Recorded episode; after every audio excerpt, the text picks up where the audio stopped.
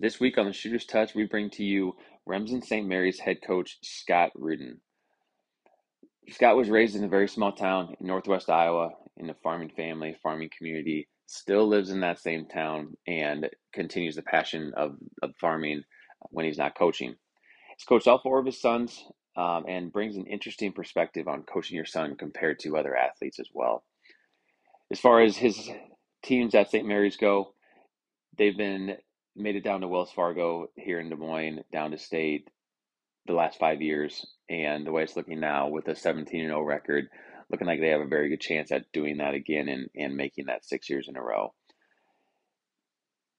His coaching style is very much oriented around the defensive end, which admittedly is kind of old school for him, but he loves that style of basketball and, and loves coaching it. We hope you enjoy this episode. If you do enjoy this episode, a couple things we ask. Number one, we ask you tell a friend. Love getting in the ears of other people, um, new people, and uh, love love hearing from them as well. And give us a five star rating if you think that we deserve that. Uh, Spotify or Apple Podcast that helps us get in front of other people as well. So we would really appreciate that too. But here is Scott Ruden. I got the shooter's touch. Can't nobody ball like me. I was getting I was getting a lot of no letters. And I kept some of the letters because it was like motivation for me. I was young in my coaching career. I did know that those guys I was coaching, this was their one opportunity. If you really want the players to like you, just make them better. If I want to keep playing this game, you know, as a job, I, I have to continue to get better at that you have to figure out a way to carve out some value that you have that you can bring not only to your team but also your profession. It's really good information, and I pick up little nuggets all the time. For me, it's all about confidence, man. You you have to have confidence to be a shooter, to be uh, a basketball player in general, and to have success. You, you, it's all about confidence. If they walk a mile in my shoes, then they can ball like I do. But my game different, not the same with it. I travel now, y'all just change pivots. Coach Ruden, welcome to the Shooter's Touch. Hey, thanks for having me. Coach, we're excited to have you on. We're excited to get a little bit of your story um, and how you got into coaching. But before we get there, we do have to mention. So right now, sitting sitting 17 and 0, um, you have to feel pretty good of what your boys are doing so far and where you guys sit currently in the season. Yeah, we do. We were real happy. Um, we got a good group of boys, coachable um, hardworking, bought into the system, and uh, yeah, 17 and 0. We didn't know if we'd right be there, but we are, and uh, so hopefully we keep things going and get pumped up for uh, tournament time and make it to Wells Fargo again. We hope. Yeah, absolutely. We'll we'll get to a little bit of uh, that backstory and uh, your frequent uh, visits to Wells Fargo. Um, but I got to ask before we get too far, because we always in the beginning we want to know a little bit about family. So, what's your family set up, and and ultimately, it sounds like you got someone you know pretty well on the bench with you. Uh, I do. Um, my oldest son, Justin, is my co-head coach for the last. Uh, this will be his fourth season. Um, yeah, we. I've uh, been blessed and fortunate to uh, be able to coach my youngest son through high school, Nicholas, um, and uh, and then my whole family. I'm married to Karen, my wife, uh, for 34 years already, and I have four boys. Justin, who's coaching with me, Brandon, who is farming with me uh, Wes, who is in San Antonio, Texas, uh, uh, runs an entertainment center, and uh, and then I have my youngest Nicholas, who is currently at the farm part time with me and truck driving part time. So, uh, yeah, I've been uh, really fortunate. We're a close knit family, all about basketball. Um, so yeah, it's been fun. Man, growing up having four boys in the house, living on the farm had to have been an adventure. It was. It was awesome. yeah, we I didn't get into basketball much uh, when Justin was young. Um, I was busy trying to make a living for four boys, and yeah. uh, so kind of caught up in times. And uh, Justin started playing uh, traveling league, and a couple of parents took him, and we went and watched him. And had we had a lot of fun, and he had some good parents that coached him. And then uh, my second son Brandon uh, got into travel league, and Jim Klein asked me, uh, another parent asked me to coach with him, and that's kind of how I got started coaching uh, with Brandon, my second son, and then it went from there on to uh, junior high coaching and uh, assistant girls varsity coach, and then then varsity boys coach. So. That is a that's a good path to uh, the head head head job, and like Brian said, uh, I had I had one brother growing up, and that was uh, interesting enough. But I can't imagine having having a couple more in the place, and and actually as a father now, being a, being a father of those four boys. But uh, probably made life pretty interesting, which is was, which is not really a bad thing. Which is not a bad thing. Yeah, and each each one of them is different. That's the great part about it. Um, my oldest Justin was into sports, loved it. Uh, my second, he played for dad, but he didn't love it, and he wanted to farm. and then my third, I um, told him at eighth grade, I think you better think about doing something other than sports. Uh, and, and, now he's probably the most successful out of all of them. And uh, and then my youngest was uh, leading scorer at St. Mary's, uh, uh, leading in the history of St. Mary's. He's a leading scorer. He was a stud. So yeah, That's everyone's awesome. different, but that's what makes Yeah. the world go round. That's great. That's great. Well, uh, hey, coach, let's let's get a little bit more about you. Where'd you grow up? Um, how was the how was growing up? You know, as far as like neighbors and what was the neighborhood like when you were growing up? Well, I got a crazy story. Um, I was born in Sioux City, um, given up for adoption to Catholic Charities.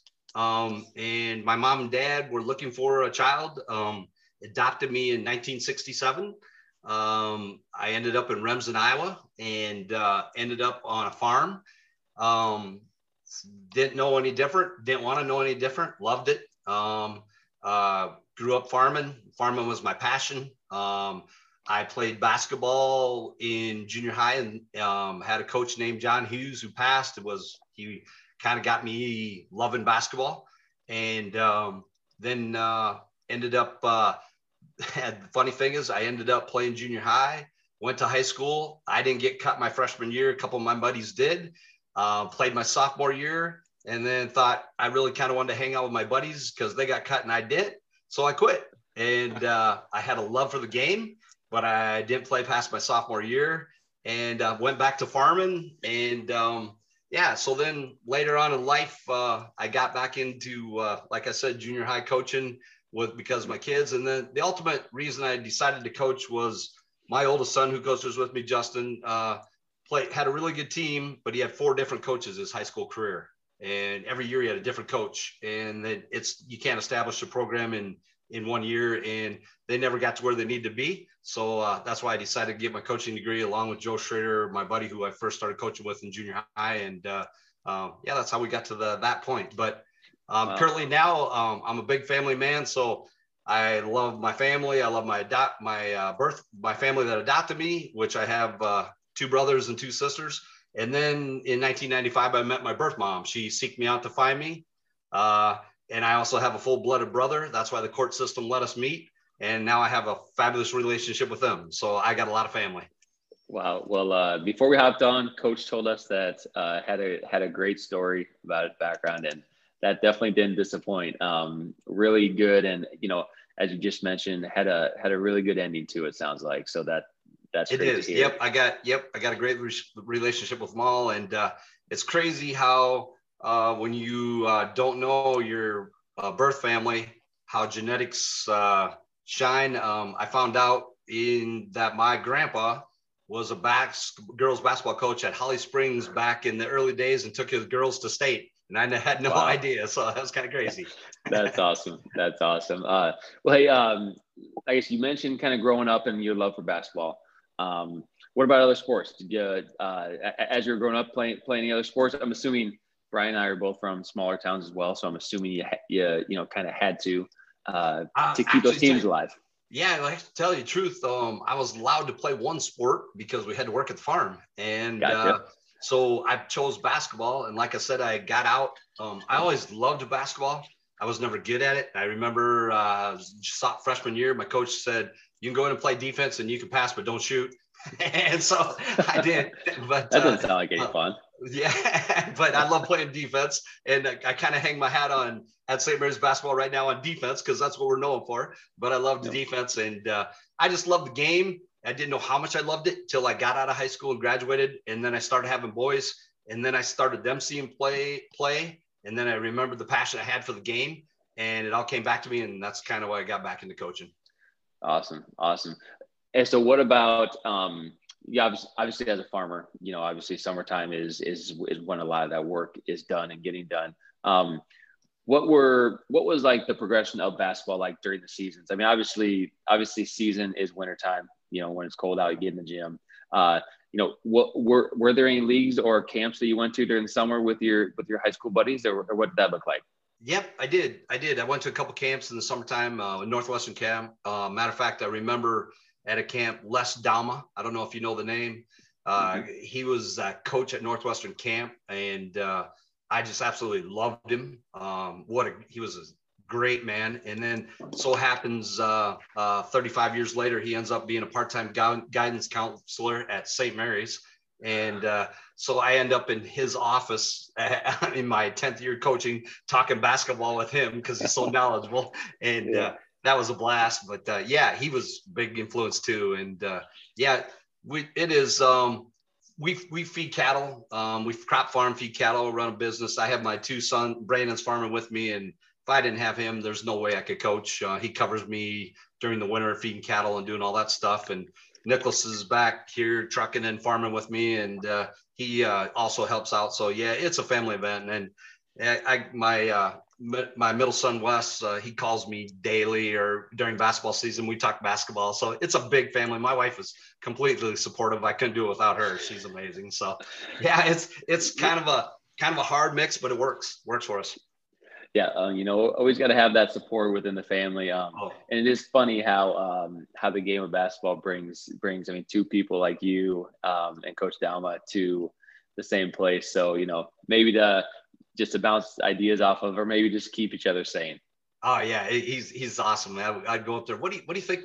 You ran that flex. Tell me about that. Tell me about that. He was a flex guru, and yeah, and uh, he would text me all through the tournament. You know, good job, coach, and good luck. And that's that's the stuff that mean, means the most about coaching is the relationships yeah. you build with other coaches, kids, your players, and and all that. That's the fun part. Yep. So you got to have that support within the family, but you also got to have that support from another others, you know, making sure you're not crazy with uh, exactly. what, what, you're doing. Exactly. exactly. And I tell my kids every time when they graduate, I'm like, you want to be successful, hang around successful people. And I make a point to do that. I, I talk to Coach Lauren DeYoung up at MOC regularly, Coach Yates at South O'Brien, uh, BJ Mulder, Best Shooting Camp. Uh, them guys, I mean, they've been a huge part of my coaching. And uh, yeah, you want to be successful, find them guys. They help they help. That is that is great. We are definitely behind that that mindset for sure. Um, so tell me this, coach. Uh, what were some of the favorite basketball players growing up? Your favorite basketball players? Uh, that I watched play. Yep. Oh gosh, Michael Jordan, loved. Um, uh, I was a big Iowa Hawkeye fan, so you know the Twin Towers were cool back in my day. Uh, yeah, um, there's been a lot of great players that I've watched. Um, uh, I just uh, I like Scottie Pippen, you know, Kobe Bryant in the later days. I, I really respected him. Uh, yeah, there's just a ton of great athletes, ton. Yeah, yeah. So a big NBA guy still, or uh, uh, more college, or or you I'm, stick with the high I watch college. I watch a lot of college. I'm not a huge NBA guy. I watch a lot of college. Um, I love to watch college just to learn, um, um, and then I just love the school spirit and the competitiveness. Um, right. Yeah, uh, my, my college favorite, you know, I enjoyed uh, watching uh, just re- uh, recently Garza from Iowa. What a what a workhorse! I love guys that watch like that. Love it. Yep, that's good. That's good. A couple good ones there. Um, well, what about uh, you have have mentioned a couple here, but what about some mentors growing up? Um, you know, maybe maybe not necessarily as you were, you know, in high school, college, whatever that was, but you know, growing up, um, uh, what who were some of the mentors? Who who were some that you went to? Um, you know, um, I, I, really respect my basketball high school basketball coach. Um, he gave me great opportunity um, and uh, let me fit in where I need to fit and made me a role player, but I liked it. Um, but growing up, you know, I, I respected my dad. Um, he was successful. Um, uh, I respected my grandpa. My grandpa was very successful. Um, and uh, he was back in the time frame where he only went to eighth grade and never went to high school and um, started his own business because he just didn't back then and started farming and you know uh, never had a high school education and and died a millionaire. I mean that's that's amazing in my book. Mm-hmm. and uh, so yeah i respected him a lot. Um, but yeah them are some of the people i look up to Great, great. Yeah, some some good ones there. Some good ones there. Um, well, let's talk about this. You mentioned it a little bit. Maybe that uh, you know you finally decided that you were going to coach because of, of, you know your son having a couple different coaches, maybe three or four different coaches during high school, um, which is which is crazy to think about. But um, when did was there another time that you know you kind of got to thinking about coaching and maybe that was that was the path you were going to take? Yeah. Um, we like I said, when I seen Justin go through that in high school, but also when I started going to the youth league games, and it felt like I can't sit and just watch.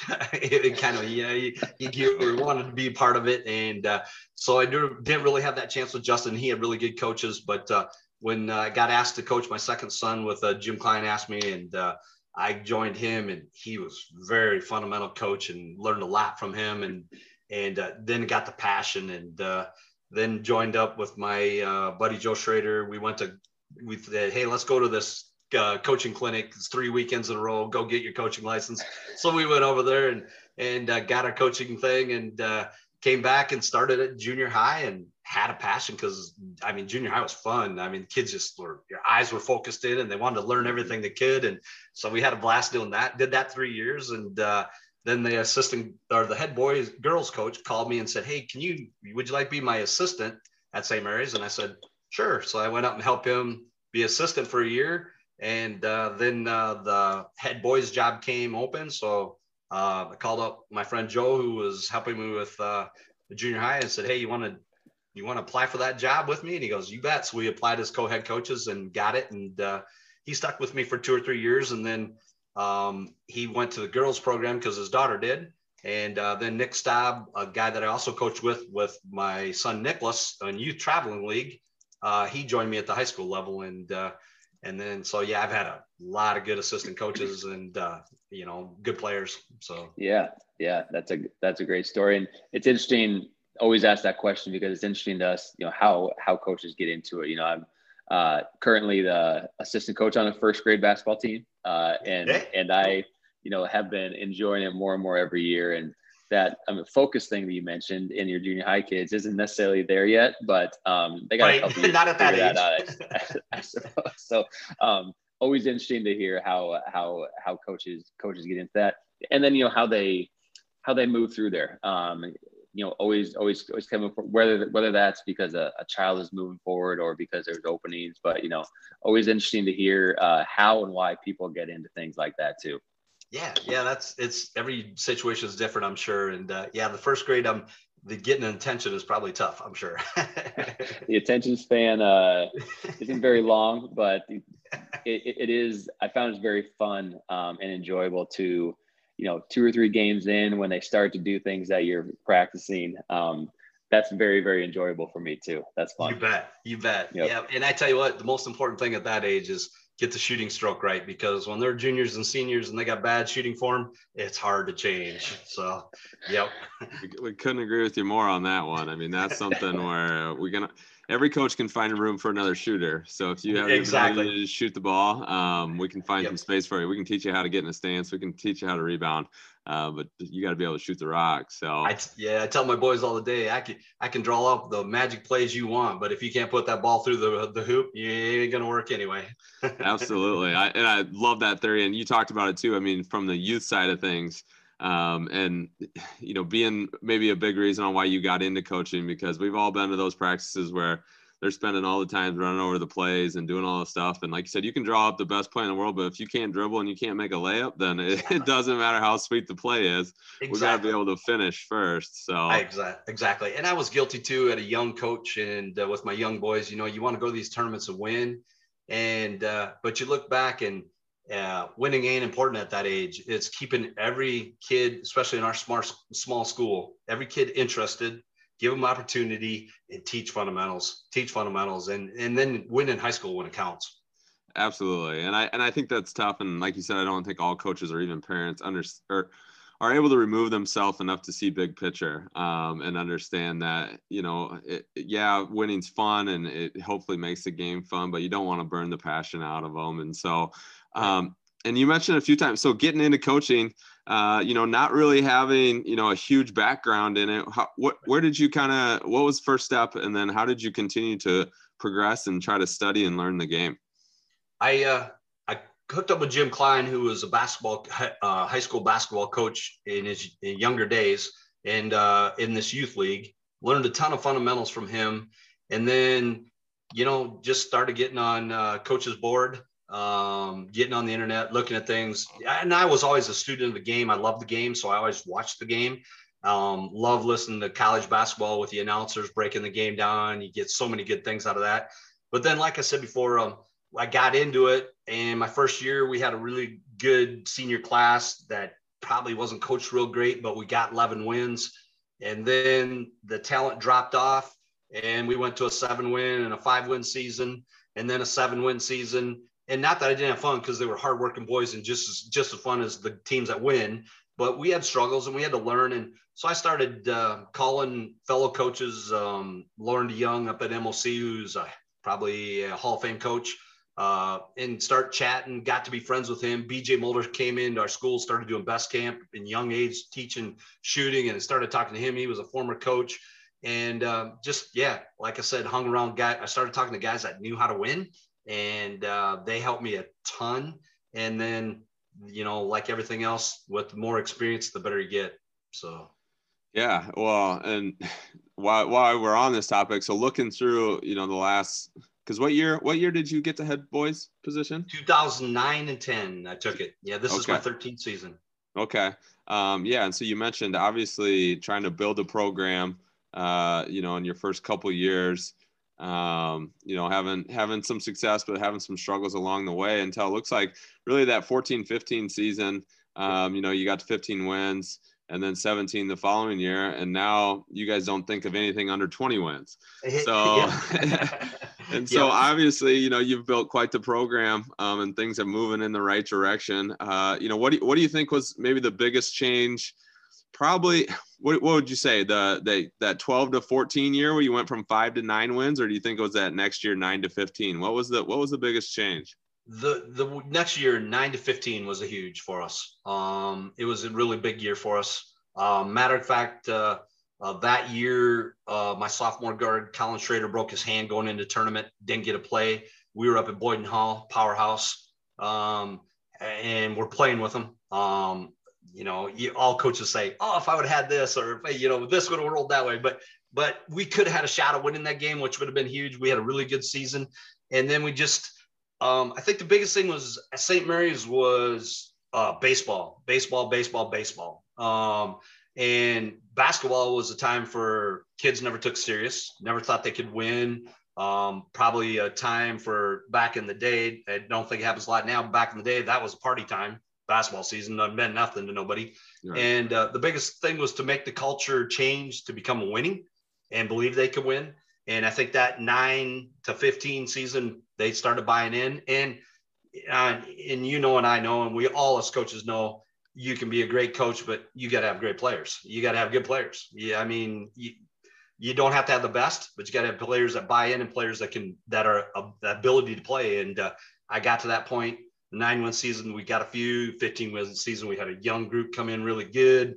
And uh, boy, we, you know, and back to the youth coaches, I can tell which coach taught man to man defense and which coach played junk defense to win a youth tournament. Um, that's that's huge when you teach them play man to man you teach them fundamentals and that's the groups we had and i was fortunate enough that i got to not only coach varsity but i coached my son nicholas through uh, fifth grade through eighth grade or third grade through eighth grade in in traveling league and uh, that was kind of the crew that came in. The crew before that, Nick Staub, my assistant coach, he had them. And that was the kind of the years we started changing. So things got better. Yeah, uh, and we'll I want to stay on that, but since you brought up the youth leagues, do you guys? So do you do your teams travel to Sioux City, or where do you guys play? Uh, yeah, we played. Yeah, we took when I had Nicholas. We and a lot of the parents that are now, uh, we take them Sioux City, Sioux Falls, Ames, um, catch all the local ones around. I think the furthest we went was uh, um, Vermillion. We played at. We played at. Uh, um, yeah, I think that's about it. We hit a lot of Sioux Falls tournaments, a lot of Sioux City tournaments. Yep. Uh, Ames, loved Ames. So. well, you guys have just such a pocket of really good basketball up there in that northwest corner, and so I figured you could probably, uh, you know, drive anywhere 20 miles and and run into a good game, especially oh, yeah, at those yeah. younger ages. Yeah, if you wanted to get beat up, you drove up to Hull, and then you got yeah. beat up, so it was good. yeah, yeah. So, um, so coach, you mentioned it. You know, going through, you can do all the team building and all the program building and all the stuff that you want, but it takes the kids, it takes the leadership in the locker room because they're the biggest influence. You can yes. say all the right stuff, you can be the coolest coach in the world, but unless you have a player who's usually your best player um, that is kind of driving the ship, it doesn't matter. And so, did you start to have? You mentioned that year, um, that 15 season when you won 15 games a young crew, but was it a crew that kind of gelled together and obviously had some talent playing through those youth leagues, or or what yeah, was it was it was and it was even um, Nicholas was my son was a freshman that year, and he was playing with some really good upperclassmen. But you know, in high school basketball, uh, if you can get two, three out of a grade, you know, and maybe one surprise out of a lower grade, that really makes you tough, especially in 1A basketball. And uh, so that's kind of what we started having. And they gelled. Um, the senior class that year was only one. And then the junior class was uh, uh, Coach Harpernell, Dean Harpernell, the baseball coach's boy. And he kind of brought them up. So it all started at an early age. It doesn't start at high school. It starts at an early age. And uh, yeah, that was the group that kind of got us going. And then you know the, the saying that success breeds success is so true because once you start winning then all these little kids are watching these kids win and they want to be part of it. And you never want to be that team that's going to lose. So it just becomes a little easier as a coach.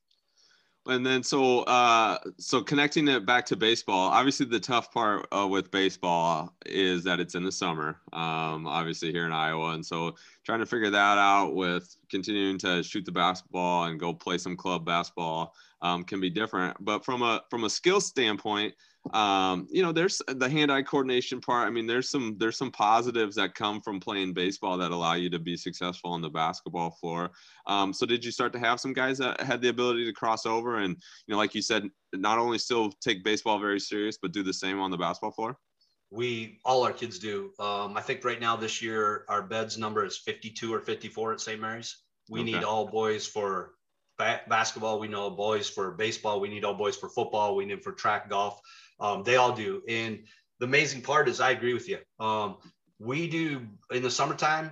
Ours is there's six weeks of best camp with BJ Mulder, and that's not mandatory. And maybe 50% show up but we don't interfere with baseball. That's their thing. That's their time. Nobody interferes with my basketball. That's my time. Nobody interferes with football. We'll maybe start having open gyms in October um, on Sunday night for the kids to play or shoot. Um, but yeah, I believe playing multiple sports and, and walking away from a sport for a little while instead of playing it year round, I think it's huge in my book. I, um, you know, and I know there's people disagree that they need to play that sport and only that sport, but I don't, I don't agree. Uh, we let our kids walk away and, and uh, they come in, they play basketball and basketball season. Yeah, no, I, I agree. And there's definitely things to be learned in the other sports. Um, we talk about on this podcast all the time. It's, you know, go play a sport that maybe you're not the man in and see how you are a teammate and how you handle adversity and use different muscles and be a good teammate and all that. And so, especially like you said, at, at, a, at a school your size, I mean, you have to. I mean, it's something that those are the boys that you're growing up with. Those are the memories that you're going to take with you. Here's the deal: you can you can still go out and and shoot for 20 minutes and prepare yourself for the winter. It's not that it's not that big of a commit to be able to get better, but yeah, you're um, exactly right. You're exactly right. So, coach, I got to talk about the 2016 2017 season. Um, I'll, I'll, I admittedly know very little other than the fact that you went 26 and one. Um, what can you tell me about that one? Uh, the one was the loss to uh, Grandview Christian, and we had them. We had them at the state tournament. Uh, we had uh, uh, got the big boy fouled out. We had a six point lead I believe, going in the middle end of the fourth quarter. We were down the whole game, battled back, got a six point lead, and then just things kind of fell out. Had a crucial turnover, a couple of turnovers. Uh, call didn't go our way, and then boom, we lost. But they were they were the tone setters. That group was the tone setters. Uh, just a good bunch of kids. Like I said, Nick Staub was my assistant coach. He had the seniors. Nicholas was a junior. My son, I had them guys all the way going through Uh, they knew our program, they knew our system, they knew what we wanted. They played together a lot all the way through the years, um, and they kind of set the tone. Classes before were really good, and they did set the tone too because they got deep in the tournament. But that was the team that got us to state, and uh, that's got this rhythm started. And uh, yeah, I'm really proud of them, and I'm really proud of all of them, all my kids. I'm proud of the team that won five games. They were good kids. So. Yep. Oh yeah, absolutely. There's uh, different victories mean different things. That's for sure. And so, so was that then the first trip to state turn to the state tournament? Yes, uh, 2015, 16 was our first trip. We've been five years straight. Yeah. Okay. Yep. 2015, and, 16. Okay, and uh, you know, you mentioned obviously not away. If that, that's your only loss down at the well, um, just you, you know what what do you do? But I, we've said it, and every coach that's been on here has said that how much getting down in that environment, playing in that gym, playing with those hoops, just how much of a difference that makes to just get that experience. And so was that team, I mean, you mentioned, so you mentioned those guys and, and how big of a role they played. Was that senior led or what, what grade were um, your starters was, and your we started, we started three seniors and we started two juniors. Um, okay. um, uh, Jacob Westman, Colin Schrader, and RJ Staub were my seniors that started. And then Nicholas, my son, and uh, Brody Ricky. Uh, uh I got to think here for sure. Yeah. Yeah. You're jarring my memory, but yeah, yeah, they were my juniors. Um, yeah, we, we had a really good tournament. Jacob Westman and Nicholas played lights out first game against new a really good New London team, and um, we played uh, played a really good. Nicholas made all tournament team that year, and then uh, senior year we went in um, with them juniors were seniors yep, and added Spencer Shorg, who was only a sophomore. Okay. Um, and he he was a real stud. Ended up playing at Briarcliff a little bit, and uh, but he uh, um, he came in too. And then uh, that year, Nicholas uh, again, I'm making mistake, uh, making excuses like all coaches, but uh, Nicholas uh, injured his back.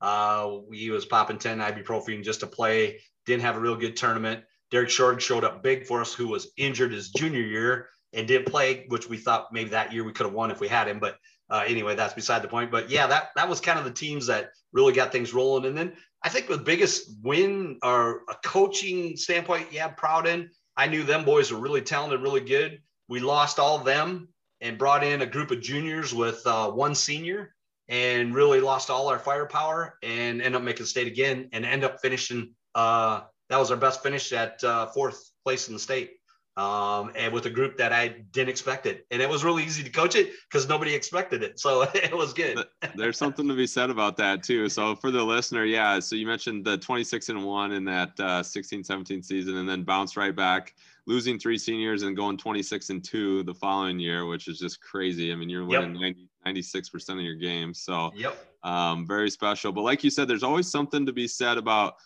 teams when expectations aren't quite the same. And so you said that you lose all those guys, and guess what? 21 and seven. Um, yep. And like you said, get a fourth place finish. Um, but but coach slash dad, I gotta ask that Brandon's back. I mean, cattle farmer. We working him too hard out on the farm. Or what's the deal there? yeah, Nicholas. Brandon's my farmer. Yeah, Nicholas. Yeah, I know. He uh, actually, we think uh, if you re- if I remember back, the sub-state game is junior year against Boyden-Hull went up for a huge rebound, and uh, somebody undercutted him, came down right on his spine, um, and shook it off, worried to death. Well, a year and a half later, he had to have back surgery and got recruited by Briarcliff, had to have back surgery, had numbness in his leg. And yeah, things went south. And he played JV Briarcliff for two, three years and decided that was enough. And uh, so he's moved on, which everybody's got to do in life. So yeah, but it was a blast. We, he was fortunate. He was blessed. He got a lot of playing time and, and he, he yeah, so he had a good career. So, and uh, memories that he'll obviously cherish forever. That's for sure. But yep. um, so what's it like uh, coaching your kid? What's what's uh, the greatest joy and the toughest challenge? Well, I told him as a freshman when he came in, um, I didn't start him the first couple of games, and uh, I said, uh, for you to play, you got to play to the best. You got to be the best because if you ain't, then I'm going to get criticized for playing my boy. And uh, so he had a lot of pressure um, going into it and we brought him in easy, like you have to. And uh, yeah, then he he went off, and I mean he he was the third leading scorer on the team as a freshman and proved his point. And uh, but it's hard because you got to really focus on team because there's timeouts where I'm so dang mad at him for doing something stupid that he's coming to the huddle and I'm chewing his butt right away. And and uh, then I got to remember, hey, hey, it's not about him, it's about the team, and we'll save the butt chewing for the day after. And uh, so yeah, so we it was it was a challenge, but I loved it. You know, um, um, there was games where I was so mad at him and frustrated with the way he played, and there was games where I'm like, wow, that's my son, unbelievable. But uh, yeah, it was it was fun, a lot of fun. So then, when uh, his career came to an end uh, at Wells Fargo, right? What uh, yep. what was yep. that like for for you as a coach and for you as a dad? It was tough because he he didn't play well that tournament, and I remember going into uh, the last the game. We didn't know uh, it was against. Uh, we won our first game against Lynn Sully. Um, we were going into Grandview Christian game, and he was struggling with his back a little bit. And I remember in the motel room before the game, um, I gave him a hug and I said, I don't care how you play, don't make no difference. I love you. And uh, I remember, sorry, I'm emotional. Uh, he broke down, broke down and started crying. And but it was, yeah. sorry, it was tough. It was tough, but uh, um, we went, got fortunate enough. I got to coach the uh, IBCA All Star team, and he was on it, and he played lights out and uh, we got to end it on that note, and it was awesome, totally awesome. I was gonna say you those like I said that's memories that you guys will both cherish forever. Um, no matter like you said, no matter the result, just having the time together and being able to enjoy time on the floor. Um, and that sounds like you got the the the good way to go out with the IBC uh, All Star game anyway. Yeah, so. we were really, yeah we were really fortunate and uh, got to coach a great group of guys and uh, had a blast on there. That was fun. So yeah. So, all right. So as we fast forward here a little bit, um, take me to. So let's see. I'm trying to. I, I feel like the so the COVID year was 1920, right? It was so. Right. 1920 was the year in which that you guys would have been there and would have had the normal game, right? Because it right. it didn't happen until the championship after our game. Yeah. Yep. Okay, so so what? So take me to that. So I, I just it, it's so fascinating to to kind of think about how that went about um, and going down there and everything being normal and leaving with nothing normal. It was crazy, absolutely crazy. The whole thing was crazy, and uh, it, we, we were going down. We were excited to be there.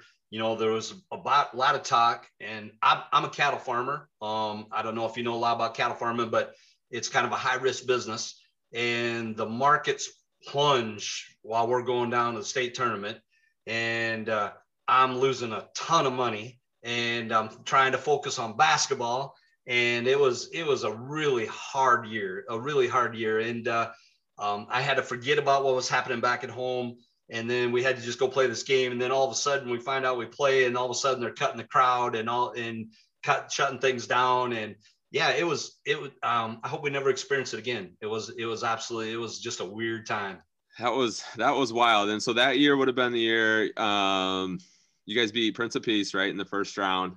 Um and then yep. and then lost to um Alburnett. Alburnett on a last bucket tip in. Yes. Yeah, I would say heartbreaker. Two point one. That that's your defensive that's your defensive battle right there. It looks like 39-37. So you guys were slugging it out we were we were slugging it out. We had uh, we played great defense whole game, and we play a we play a switch man to man. We've been fortunate enough to have really good athletes that can switch. One year we had a switch one through four, kept five on five, but we play a switch man to man, and we knew I, I should have known better. I was going against a Hall of Fame coach um, from Paullina. Uh, played up at Paullina, was a stud. I can't Frank uh, Snows, I think it was, or something like that. And uh, they had a ball out of bounds um, on the baseline, and uh, we're running things through our mind, run through things in, and I say, make sure you switch everything and don't let anybody get to the hoop. What do they do? They slip the they slip the switch, drop to the hoop, and I should have stuck. We shouldn't have switched. My fault, and I apologize to the kids. And uh, we yep, they make the bucket and we lose. But uh, when you stick size something all season long and it's successful, it's hard to switch. But I should have switched there. We shouldn't have switched man to man. We should have stuck. But yeah, stayed with it. Yeah, should have stayed with it. So and that one that that semifinal game was in front of a crowd. Was your home crowd there for it that? was one? the, the Okay. crowd was there, but right after that they started shutting things down. I don't even think uh, I can't remember championship game. I don't think there was a crowd. Was there there? was not. Well, it was to fa- parents. yeah, parents and family. I think everybody, every player had like two or something weird. Right, right. Um, but uh, we had a regular crowd for that first round. That's right. And then I remember, I, I think Nebraska like called theirs first, and we were trying to figure out what it was Yeah. going to look like. And Yeah. But then, so then you had the opportunity to play a consolation game, though. You guys um, played and beat Montezuma, is that right? Yep. Uh, in Yep. the consolation to get, Yep, take third. Looks like a good one, 50 49. What do you remember about that victory? that was a really good win because uh, Shear was young. Um, I think he was a freshman, maybe or sophomore. Um, and they were very talented team, very talented team. Love their coach, great guy. And uh, um, we uh, we played extremely well. Um, after losing a heartbreaker, we came back and played really, really good basketball. Uh, we had a big lead. They battled back. We ended up, I think we only ended up winning by two, three. I can't. My memory's not that great, but uh, it was a really great basketball game, a really good game, and yeah, that was huge for our boys. Huge. Yeah, no, that's that's great. You say your memory's not that great. I have everything in front of me. I can't remember, and you're sitting here remembering back two, three, ten years. So you're you're just fine, coach. Don't uh, don't sell yourself short with that. But um, all right, so then, uh, like you said, five in a row. So you make another trip uh, to the state tournament. I mean, it's just something like you said. You've built this program to uh, breed success and and have a good time. Um, Yeah. Win a lot of basketball games and make your way down uh, to Wells Fargo. Um, But if there's any anybody in the state that would like to see uh, Grandview Christian go to 2A, it's probably you, huh? It is. It's been it's been our Achilles heel, man. It's been tough. Um, and it ain't I, you know it ain't so much that we didn't play with them. We had them on the ropes a couple of times. Um, you know, but yeah, that's six ten in the middle or six eleven in the middle. Just kids get spooked, and uh, we coach it. We try to we try to make it happen in practice with brooms or whatever, but it ain't the real thing, you know. And uh, um, but we, but I'm proud of our boys. Well, I think we had them. We battled hard last year. We just couldn't drop a shot, and that was untypical of our team. Um, usually, we have really good shooters, three point shooters, and uh, we couldn't hit. And we battled and battled, tried everything in the coaching philosophy to get back into it. Just didn't get it done. But in a couple years before that, I mean, Nicholas's uh, senior year, we were up like eight, up eight on them, you know, and then had a couple crucial turnovers at the end of the game and end up losing. And uh, I remember, yeah, it's it's been a lot of battles with them, but yeah, I, you know, um, I, yeah, best unsaid. I mean, some things you just got to keep quiet, but yeah, it would be nice. Yeah, I tell you, yeah, no, I I tell you what, looking though through the scores and some of the stuff in the past, and I mean, obviously they've they've absolutely blitzed a lot of people down at Wells Fargo, and it looks like all your games have been competitive. Like you said, even last year with 54, 49, and so. Yeah. Um, yeah, you guys, you guys are giving them a dogfight, um, which is I'm a, I'm a, I'm an old school coach. Um, I believe in defense. I believe in discipline. Um, uh, a kid takes a wild shot. It's a turnover in my book. Um, it's uncalled for. Um, there's time and a place for a shot. You got to find your open teammate. You got to take the right shot in rhythm. And um, I think we do that better than some of them teams. They got some way superior athletes than we do. Yep. But sometimes there isn't the discipline. They're firing stuff they shouldn't be or taking shots they shouldn't be, and keeps us in the game. And I love it. But um, Yep. yeah, I think that's what I think that's defense. You know, everybody says for years, defense wins championships. Defense and discipline. You got to have discipline. I believe. Yeah. Oh, absolutely. We agree. Um, so my question then, with all the success that you've had and the limited numbers, uh, what's practice like? How are you able to keep practice competitive? How are you able to prepare? Um, unfortunately, looking through some of your scores, maybe not overly competitive through your league, but how do you prepare for district play? Um, and how do you get these guys down to Wells Fargo when you're, you know, when you're dealing with 10, 12, 15 guys and probably half of them freshmen? It's tough. It is. You're right. It is, and it is about half freshmen this year, and uh, and a couple of our good freshmen are injured, uh, which has been kind of hurt us too. But uh, um, we just we try to make it as competitive as possible. We we really work hard on our JV, our scout team. Of uh, we spend time with them, showing other teams their plays, get them to run it, come to practice, and they run it against varsity to detail as much as we can. Um, we you know we we do the best we can with what we got. Um, we do have good young kids. That's why we've been successful these past five years. Um, i remember my son uh, played uh, when st mary's went to state one state championship in football in 04 i believe. My son was a freshman and i remember the the welcome back party the kids said that the scout team in football the freshman sophomore team was tougher than half the teams they played and uh, that that makes good a good team And uh, so yeah, we we we got limited numbers. We got kids that work hard and get after it. And um, so yeah, that that's that is a key though. And uh, we we just try to do our best with uh, scouting reports and detail and break down everything they do. So yeah, that's a, I mean, really all you can do. And like you said, you try to simulate stuff in practice. Um, it's obviously super hard to simulate 610.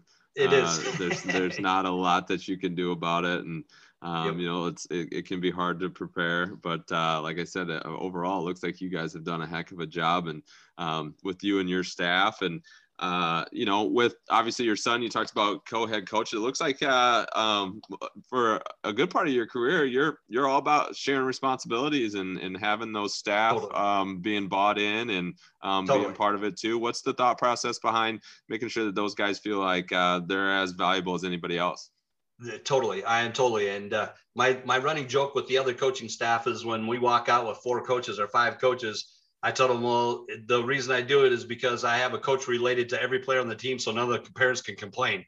but but then but then I'll get a kick out of it. But no, I do. I I I let my assistants do a ton, and and it's not about me. It's not about me at all. It's about my team. It's about my staff. It's about everybody. I take ideas from all my coaching staff. Um, I, I have a former player, Colin Schrader, who played for me on that first state team. He is an assistant junior high or JV coach right now. Uh, he's part of our system. Um, I had Tyler Delpert who played for me. He was my assistant for a while. Um, I've, I've, I've, Travis Kohler, Nick Staub. I can name off uh, Jared Shutt, who's currently my son Justin, uh, been part of all this. Um, Joe Schrader, who I talked about. I take information from whoever I can. Um, do I use it all? No, but boy, I'm listening. I want to listen, and uh, you know, the more opinions you got about. I always tell people you can have three or five coaches watch a game and there'll be five different reasons why they lost or why they won.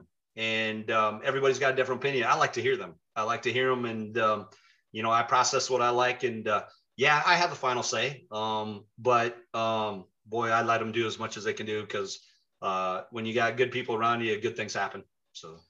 Yeah, we uh, we couldn't agree with you more on that. That uh, that's for sure, and it and it sounds like it. I mean, so neat um, you know your path and, and and the kind of the way that you worked up the ranks to uh, uh, essentially get this varsity position and just continue to grow. I mean, you know, we get we have a lot of people on here who you know played extensive college careers or coached in college and came to the high school level, and you know, you just kind of bootstrapped your way um, yep. up and learn along the way. And it sounds like it's it's a mindset. It's uh, having the right people around you. It's asking a lot of questions. It's learning from your mistakes. And uh, obviously, you've been super super successful. And so we we love love hearing that story. Um, I I can't I can't get away from not asking uh, girls. So when you were the girls' assistant, what this is a question I always ask who's been on both sides of the ball. What's the biggest difference between coaching girls and coaching boys? Um, uh, that's a tough question. Um, uh, girls, soft-hearted. You got to be careful. Um, but I, and I'm a pretty loud vocal coach. Uh, but um, we, I think we had we played Lawton Bronson the year I was assistant coach, who was number one in the state in the district finals, and we took them to uh, I think it was a two or four point game we had an unbelievable game because St. Mary girls basketball at that time was not. I mean, they were good. They, I mean, they competed, but they weren't no state caliber. And uh, we just uh, gave. I gave the girls an extremely detailed scouting report, and they just looked at me and they bought in, and um, and then they went off. Uh, they had a couple girls. Maggie Curry, I remember, had a night that she couldn't forget, and uh, um, I think it's just about uh, it's it's the same in a sense, but um, um, just got to be a little bit more detailed with girls. Uh, a little bit, give them a little bit more detail what they got to do. Boys can enhance a little bit on their own, a little quicker. Uh, but same as girls, got a really good girl team right now. Um, they're underrated. Uh, they're going to make noise, and uh, um, they got some girls in there that can can uh, create on their own. So I don't know. I, I was like I said, I was one year girls. I enjoyed it. I was junior high girls we had a team in junior high that went unbeaten, and uh, I had to shave my goatee because that was the bet. If I went unbeaten, I had to shave my goatee. And uh, but I like girls. I enjoyed them. They they lock in, they listen. It was fun. A little bit more emotion, dramatic. You got to deal with, but yep. uh, yeah, but it was fun. No, that uh, you you share the same sentiments as as as most of the people that we've had on the podcast, and that. okay they are uh, they're super coachable. They're They they're are. a lot of fun. Like you said, you got to be a little little bit uh, um, uh, easier with them, but Yep. at the same time, I mean, your your example is perfect. I mean, the, the boys aren't going to win any more games to shave your goatee, but the girls, like, that's all they need to motivate them. They're like, let's Exactly. go. We want Yeah, this for exactly coach. right. Yep. So yeah, right. that's uh, that's definitely awesome. It's uh, it's there. It's a lot of fun to be to have the opportunity to be on both sides. It's is definitely worth it. And so, It. Yeah, well, it was well, fun. well, good. Well, good, coach. Um, so looking at this year, we talked a little bit before. Um, obviously, you guys are sitting in a good position. Um, admittedly, I guess I should have pulled up your guys' district. Uh, I, I didn't even look to see where you're at. But uh, tell tell us just a little bit about your team and where you're at, and uh, what you what you guys are kind of hoping for here as, as we get closer and closer to district play. this team's probably a little bit more unique than my others. Um, I I I don't have a real stud horse going to put up 20 a night, um, but I have six seven really good players, um, really knowledgeable about the game, understand the game very well. Um, that's probably our you know we're maybe not as quick and maybe not as athletic as some teams. But we understand the game so well and so knowledgeable, and to find people share the ball unbelievably well. So I'm excited about this team. Um, um, we'll have a different leading scorer every night. Uh, we'll have somebody put up 17 one night, and the next night he has five, and the next guy has 17. And uh, so I'm thinking, you know, you ain't gonna throw a junk defense at us because who you gonna take out? Um, and then uh, we have some height, six four, six five in in the middle. Um, we have some, you know, uh, shooters, uh, some really good shooters. Uh, uh, we have a lot of balance, um, so I like that. Um, we're um, we're in District One. Gonna see a lot of teams for the second and third time. Um, we got the one seed. Obviously, we're gonna play either uh, Siouxland Christian or Akron Westfield in the first game. Um, I'm assuming yeah, second game we've got either HMS or uh, I believe Harris Lake Park. Uh, no, excuse me, Trinity Christian. So um, so yeah, um, and then uh, we're assuming uh, district finals. Don't always know, but South O'Brien will probably be up there, Oh, uh, yeah. nine and or ten and four or something like that. Or no, they're uh, twelve and four right now, and uh, so they'll be up there. Um, so that'll be a team we see for the third time. And like last year, I don't know if you remember, but we got beat two times regular season by Gehlen and meet them in the sub-state game and upset them. And you know the old thing about beating somebody three times. times. Oh yeah. So yeah, but um, this team doesn't scare me. Uh, this team's got a confidence level of like none other, and um, you know uh, if we see Gehlen, well, we beat him by 18, 16, 20 the first two times.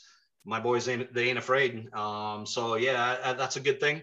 Uh, but and you know as well as I know, you can be talented through the hill, but you got to have a few things roll your way. Uh, you know, you got to have a couple of breaks no matter who you're playing, where you're at, what you're doing. And so we're hoping we get them breaks and we're hoping we can play to the best of our ability and, and get back down for the sixth time is what we're hoping. Well, great stuff. Great stuff. You know, we'll be obviously paying um, attention here towards the end of the season and, and you know through through the through the tournament um, as well. And hopefully we we see you down here at Wells Fargo. I know we like to like to get a get a couple days, maybe five days in of the of the state tournament, uh, if if family and and the job allows. So hopefully see you down there, Coach, for sure. But um, I appreciate like, that. uh, we like to end our podcast with a little section we call rapid fire, um, where Brian's going to hit you with a couple really tough questions um, about basketball and some not about basketball. So you just tell us what comes right to your head. oh boy, this could be interesting. All right, coach. First one we always we always lead with. Um, what's your what's your favorite visiting um, gym or arena that you've had the opportunity to coach in as a visitor? So your home gym doesn't count, and we're gonna take Wells Fargo out too because we know what that means. So so you gotta you gotta pick uh, pick one of these other gyms that you've had an opportunity to pick in or play in that you really enjoy. I really enjoy playing in uh, Le Mars community. We played sub-state game there. Oh, I got to take that back. Sioux City East by far. We have had great success at Sioux City East in district finals, and I love playing there. Boys love playing there. I love playing there. That's that's great. I love I love when people take in account what their record is at places. Like, oh, I just I love playing there. We we won. We won. We, all- all we do is win there. That's I don't care I if love it's, it. I don't care if it's cool or not. So, um, but perfect, coach. Uh, favorite sports movie. Favorite sportsman, Rudy. Rudy. Rudy. Yeah, I don't have Adam. Have we had that one on the pod yet? I was just thinking about that. I don't think we have. I do not think we have. Good, Partially good because that's my nickname, but mostly because I love the underdog. Rudy. There you go. and a Notre Dame fan too, or not? No, my wife is. My wife's family is huge Notre Dame's family, but no Notre Dame's fan, but I'm not. No, but I did like. I did really enjoy that show. Yeah. Okay. Well, that's good one. Um, let's see. What's uh, what's one thing um a couple non-farmers like Adam and I need to know about uh, the cattle business? Ah, cattle business, roller coaster. Uh, it's a, it, it's. I love it. Um, nothing better than getting a bunch of calves in, balling for mom, and in two days you got them lined up to the bunk, eating and loving life. And uh, um, I love taking care of animals. Um, we, you know, it, has been the passion of my life, and um, um, it's a roller coaster. It's a high dollar game. I don't need to go to no casino. I don't need to stop anywhere. I gamble every day. But uh, yep, it's uh, it, I love it. It's a good life. That's great. Well, it obviously, uh, it's obviously kept you around uh, in that area, and there's there's a reason for it. And so that's that that's great. Um, all right, coach. So if we had an opportunity to uh, go ahead and put you on any any coaching staff in the country, we, you get to be assistant for a year. You got to go learn anything and everything you want. Um, who's whose staff whose staff would you choose to go go learn under it can be could be college it could be high school it could be nba i mean whatever whatever coach that you think that you wow. could go learn a There's, ton from there's so many coaches i look up to and so many coaches that i would love to have been part of but um, um, i would love to go you know division one would be great but uh, a lot of them schools got one and done and they you know they got all the top athletes and uh, yeah they got great programs but uh, they got also got the best athletes but um, um, you know, I really admire Ben Jacobson over at UNI. Uh, yeah, you know, he he puts out some teams with not five star recruits, and uh, they play really good basketball. I would like to sit in and be at his practice and and see how that goes. That uh, that's a that's a really good answer. Obviously, Adam thinks the same thing too. Uh, having yep, I bet he does. having played for Coach Jake, so uh, that's something that uh, and he and he has built quite the program like you said in a very similar manner um, yeah. you know kind of yeah, bootstrap I, I really respect them guys that got to take uh, you know good kids but make yep. them great that's awesome yeah i think uh, i think you'd learn a lot there coach and uh, uh, continue to continue to grow that way so um, all right so opportunity let's see so you let's see five years you weren't coached. So Vets Auditorium, do you ever uh, take? You never coached in Vets. Uh, I never coached it? in Vets. Went down a lot to watch a couple games, but never coached in it. Okay, so you know the atmosphere, you know the environment. Uh, didn't have an opportunity to coach there, but if we could recreate and bring Vets back, you choose in Wells Fargo, which you know well, you know the eh, the amenities and the greatness that is, or you're a little bit of an old school guy. Would you want to take your team and, and play at Vets Auditorium? I tell you what, uh, if you ever come up to Remsen St. Mary's and you see our gym, you would uh, re- you would uh, respect my decision to go to Vets. Um, but um, uh, I love Wells Fargo. We have absolutely had a blast down. The atmosphere is unbelievable. Um, but I do remember Young as Vets was just seemed a little bit more tight, a little bit more snug, and that's where our gym yeah. is. Uh, we got a, a, stage on the one end, and when we play Gehlen and the competitive teams, they got to open the curtain and put a bunch of chairs up so we can all fit everybody in because it's so tight. Um, can't beat that. Can't beat that atmosphere. Unbelievable. So. Yep, we would uh, we would agree with you on that too. There's something special about vets and it is the pretty the, neat. the smell and the Yep. bleachers and uh, all that stuff that comes uh, comes with Vets Auditorium. As cool as Wells is, I mean, Wells is an unbelievable venue for these kids It to get an opportunity to play in front of as well. But uh, um, so, Coach, you mentioned coming up your way, and taking a game. Um, Adam and I would love to do that. Before we come to the game, we got to get a bite to eat. Where are we going in town?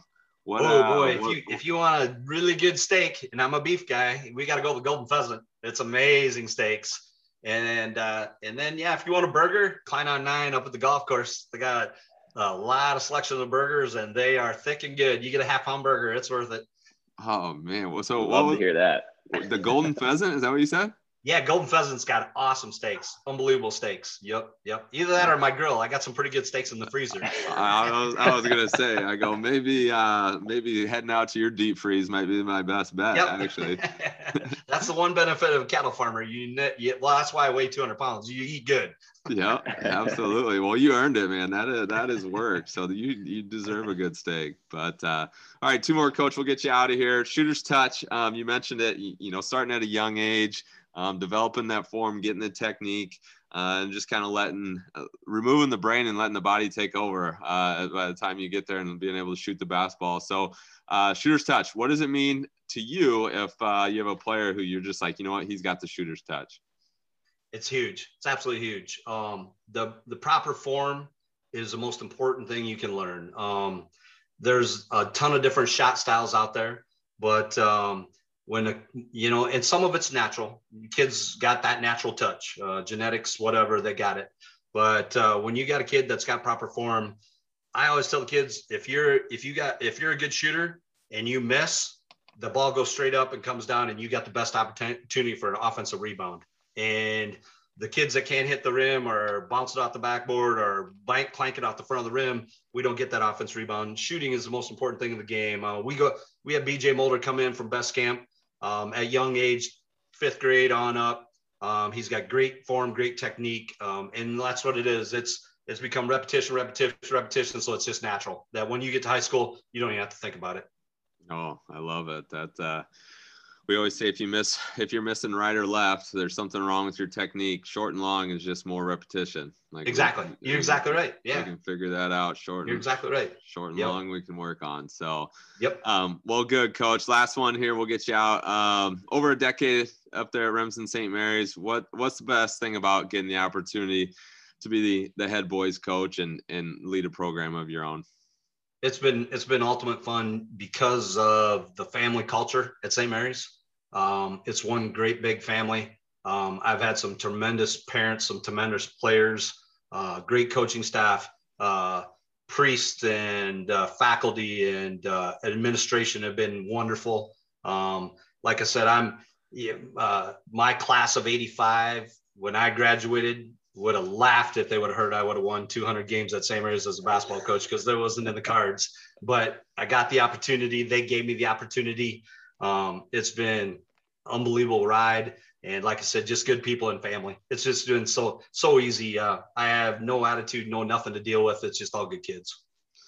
Well, and that's credit to you as well, coach. And so we appreciate you taking some time. Uh, continued success. Like we said, we'll be following along here the rest of this year and the years to come. Uh, we're expecting to see you back down here at the well. Let's make it six in a row. And uh, thanks again for taking some time with us. Well, hey, thanks for having me. And I hope we see, we do get to wells uh, well again. And um, um, I'm I'm glad you guys are doing this. Like I said, my coaching staff has got hooked on you guys. They're listening all the time. They love what you do, and uh, keep it going. Well, thanks, Coach. Yeah, as um, as Brian mentioned, you know, we're we're going to be looking forward to uh, the end of the season here, watching you through tournaments and stuff like that. It's absolute pleasure talking to you. Um, you know, it's always fun. One of, the, one of the best parts about doing this podcast is talking to coaches who are super, super passionate about coaching these kids and, you know, really improving them as athletes and as, and as people. And, you know, just from the brief time we, we've, we, we've been on here talking, I think that's, that is for sure you. So it's been a pleasure. Thank you. Hope to see you here in about two or three weeks. Hey, thanks very much, and thanks for having me. And if you get to Remsen, we can either eat on my uh, grill or a golden pheasant on hey, me. We're, uh, we're holding you to that. right.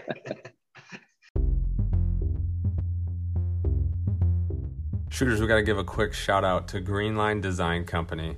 Jacob over there was the one that helped bring Shooting Santa and Shooting Shamrock to life. Did a great job. It was a lot of fun to work with. Super easy, super professional. And so, uh, big shout out to them. If you want to reach them, it's greenlinedesignco.com is the best way to see the rest of his work.